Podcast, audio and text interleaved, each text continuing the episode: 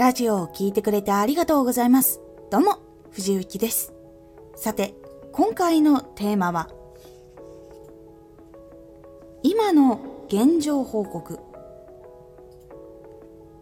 今回、現状報告をちょっと取ろうってなった理由がありまして、実は現在、藤幸、断水状態にあります。ニュースがどこまで伝わっているのかはちょっとわからないんですけども静岡市、まあ、静岡県の清水区っていうところがあるんですけどそこのエリアの8割9割が現在断水状態なんです。で実は本日3日目です。で初日断水した初日から一応いろんなこう給水車が出たりとかもしくはそういうお水が出せるところっていうのが一瞬水を解放してくれたことによって初日は乗り越えられてで2日目やっぱりその市の近くの人たちっていうのはツイッターとかでそういう情報を見て一般の人とかあとはその施設とかのお水が出るところはお水を分けてくれるっていうのが実は出てそれによって昨日もそのお手伝いをいつもしているアイドルたちのライブをやらせてもらっているライブロキシーさんっていう静岡駅の近くにあるライブハウスさんがお水を提供してくれたことによって結構そのライブで顔見知りだったのもあってご連絡させていただいたらもうぜひぜひ持ってってくださいって言ってくれてもう本当にありがたく昨日もちょっとそういう中ではあるんですが、イベントがあったので、そのイベントのお仕事の後に水を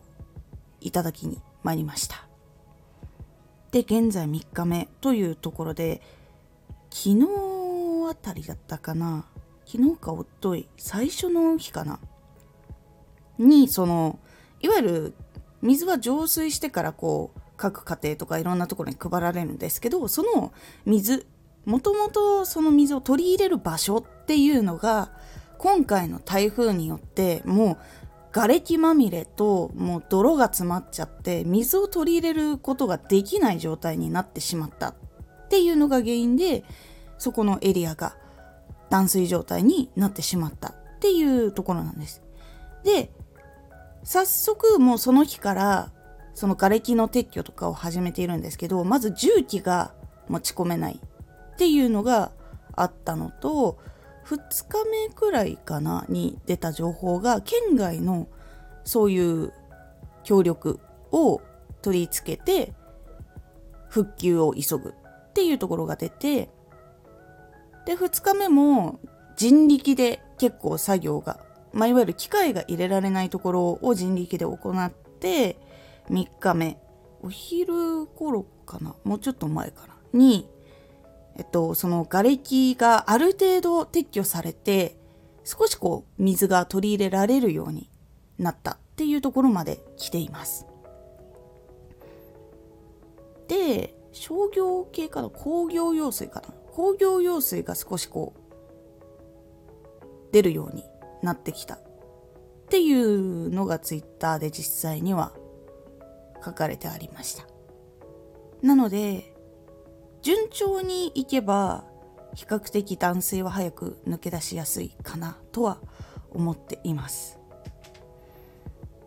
で私は3.11とかにもあったことはあるんですがまあ電気ガスがその時止まったいや電気は確定で止まったんですよ。でガスがタンクだったんですよあのガスの。大きいタンクを家にこうつけてでなくなったりとかこう定期的に取り替えてくれる式だったんでガスは使えたんですよ。で水道も出たのでその3.11の時は電気ですごく大変だったっていうのがあったんですけど今回初めて実は断水を経験をしておりまして知識としてはあったんですよ。なんか大きいいわゆるその地震が来そうな時とかあとはその台風が来る前とかにお風呂に水を溜めておけ。これが頭の中にあったんですよ。で台風が抜けた翌日朝は出てたんですよ。お水が。なのでこれでちょっと安心したのが問題でした。実はその後に断水になったんですよ。なのでその出てた段階で貯めておけばよかったっていうのをものすごく感じている3日間なんですけど本当に皆さんにこれで今回マジでお伝えしたいのは台風が来た後に断水になることがある。いわゆるその台風が来たことによってその後に土砂崩れが起こったりとかその大事な場所が被災するとかっていうことがあるので早めに予備を作っておくっていうのは今回本当に非常に大事だと思いました。実際に知っててもやっぱり行動しないとこういうことになるんだなっていうのがもう本当にてきめんです。情報系とか勉強とかそういうので早めに早めにやるっていうのは身についてたんですけどこういうところでちょっと油断してたなっていうのが問題だったなと思っております。で実際のところ今のところコンビニとかもその今回その断水したのは川の氾濫とかが結構影響していて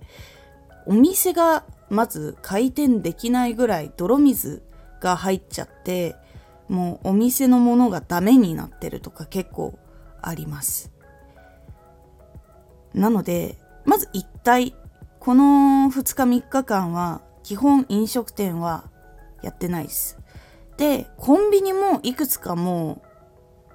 う営業できない状態。なのでコンビニでのその水とかを買えるのはもう本当に無事なコンビニとかに行かないといけないでみんながやっぱりそこに集中するので基本的にはもう水はないです。でやっぱり比較的ご飯を炊かなくていいっていうところからお弁当とご飯はすぐになくなります。っていうのがあります。なのでこの時にまあ多くの方もやってるかと思うんですけど水とかはもうできるだけご飯を食べるとか料理を作るとかそっちに回してで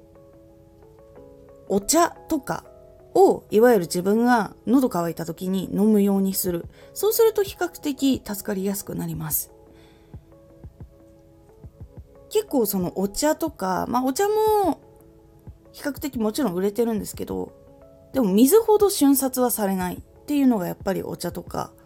もう本当にジュース系に関してはやっぱり一番余りやすいのでちょっとそっち系に少しだけいわゆる飲まなきゃいけないって言われて帰ると少しは長くは大丈夫かなと思っております。あとはその業務用スーパーまだ覗きには行ってないんですけど業務用スーパーっていうのが点々とあってそこで食料水を確保できている方とかもいらっしゃいました。であとは大きめのその商業施設イオンとか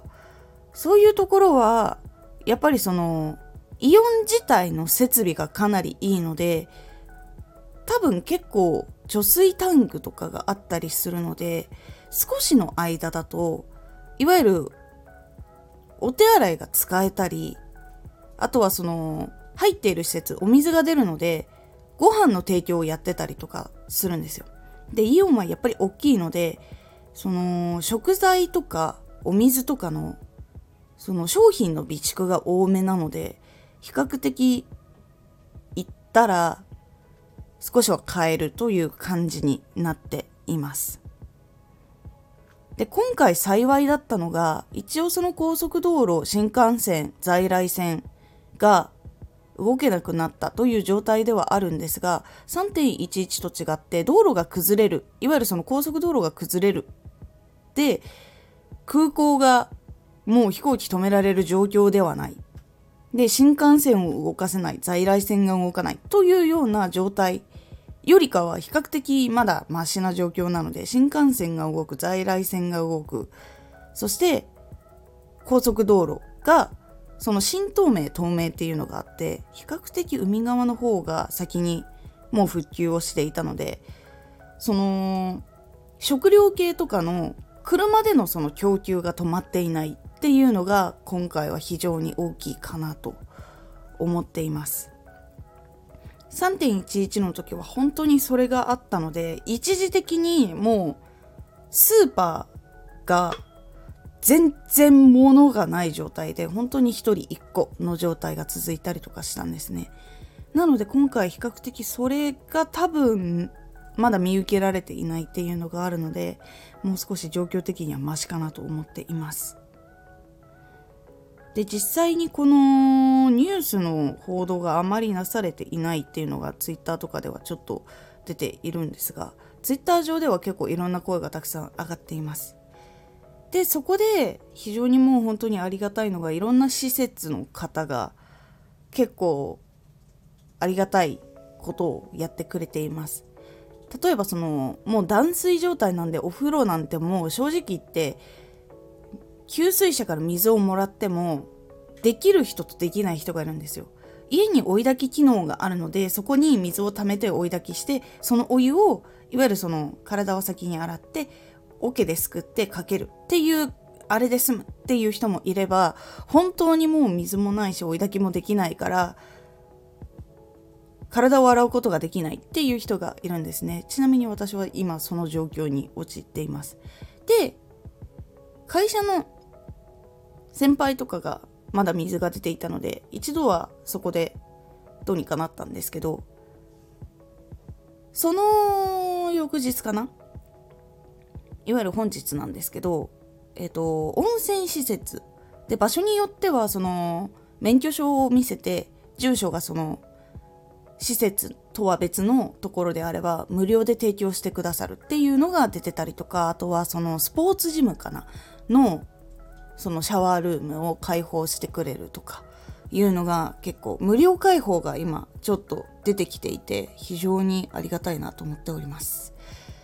昨日まではその温泉施設があってその温泉施設に行けば浴びることができるとか温泉に浸かることができるっていう状況だったんです。でそれはもちろん有料だと思います。無料でっていうのも見なかったのででその空いている温泉施設に行って入るっていうことをしていた方が非常に多かったんですけどまず駐車場に入るのに30分。で受付済ますのに10分。で入るのに30分くらい待って。で実際に入ってその商業施設はご飯も食べれるとこだったらしいんですけどその食べるのに30分。いわゆるその注文してから受け取るまで30分くらいかかってで一番最後出る時にその使ったタオルとかそういうご飯とかのいろんな会計をするその一番最後の会計が1時間待ちっていうような状況だったそうです。これもツイッターでの情報になります。で、実際にその近く通った時にもうすでに車が結構並んでいたのも見たので、駐車場大きいんですよ。結構止められるくらい大きいんですけど、でもそこにも入りきらない状態で車が渋滞しているっていう状況でした。なので結構本当に今断水してるところがめっちゃ多くてそういう状況になっています。そしてもう一つ洗濯ができないっていうのがあるのでコインランドリーも行列になっているという話を聞いております。で多分断水をしているエリアのコインランドリーは多分動かないと思うので別のエリアにやっぱり移動しなきゃいけないっていうのが発生しています。で結構街の中なんですけど水が使えないので泥がずっと残ってる状態なんですよ。なので基本その大きい道路も駐車場とかもいろんな施設の駐車場とか泥が残ってる状態。ももう今乾いて正直土になっているんですけどでももう本当にそういう土色なんですよずっと。いわゆるそのほうきとかで吐ききれないものがやっぱり残ってしまったりとかしているのと範囲があまりにも広いっていうのがあってそれで止まっていたりします。あと電車も一部止まっている部分っていうのがあります。多分その復旧に結構時間がかかる。でその駅がかなり低い位置にある。で一番くぼんでいるところに設置されている駅とかそこに関してはもう多分復旧にかなり時間がかかるんじゃないかなっていうところがあって電車が止まっているエリアっていうのも存在しています。なので今のこの状況だと車がないと非常に辛いっていうのがあったりします。ちょっと今回は本当に水がなくなってしまったっていうのと給水所が遠いっていうのと食品得る場所もちょっと遠いっていうのがあって会社にお願いして少し車を貸していただいたっていう経緯があったんですけどでも本当に自転車しかないっていう方とかだったら結構大変な距離移動しなきゃいけなかったりとかあとはその一人暮らしの方とかも大変だしお子さんがいるとこも大変だしあの猫とか犬とかいる方も結構大変だっていうのも結構いろいろ聞いているのでかなりもう本当にこれは災害レベルの状態に実はなっております。でその中で実は昨日夫とラジオ更新をしていたんですけどこれは結構なかなかに大きいものになってているので今回はラジオでお話をすることがちょっと何か関係があればいいかなと思って今回ちょっとお話をさせていただきました。非常にそのネットいわゆる SNS とかを見ていろいろ情報を得てでそれでその昨日のイベントに来てくださったお客様とか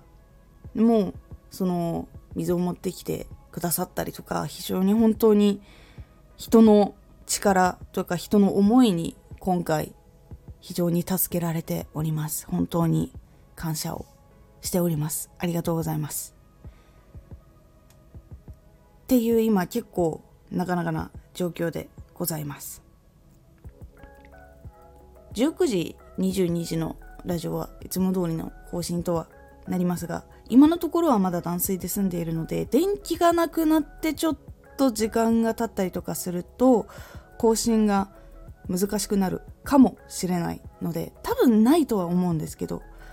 一応そういうこともあるかもしれないのも一応お伝えはしておきます。皆様も本当にこの先地震があったり津波があったりとかまたこういう大きい台風とかでなんかいろいろあるかもしれない。っていうのがあるので今のうちに水をこう蓄えておけるような容器をしっかりと設置しておくとかあとは2リッターペットボトルをいわゆる水道が出るうちとか浄水器をお家でつけてる方とかだったらしっかり作り置きをしておくっていうのはいいかと思います。で意外と冷凍ご飯とかもあると助かると思います。結構そのまだ今回は電気が使えることによって電子レンジは使えるのでなのでそのお米が炊けない時に使えたりとかいうのもあったりします。でも冷凍ご飯も最悪あの簡易ガスコンロとかがこれも100均で一応売ってるのでガスコンロは買っておいた方がいいです。何かあった時にお湯沸かせたりとかちょっとした料理もできたりするので結構あったりした方がいいと思います。予備のガスも含めて買っておくのが結構いいかと思います。今後本当にまだ何がねあるかわからないので是非皆さんも備えはしておいた方がいいです。是非実際に似たような状況にある方も安全に過ごしてください。そして他の方もぜひね、こういうやばいことが起こる前にしっかりと対策をしておくのが本当に大事なので、ぜひやってください。という本当にちょっとラジオとは別の今の現状報告を今回させていただきました。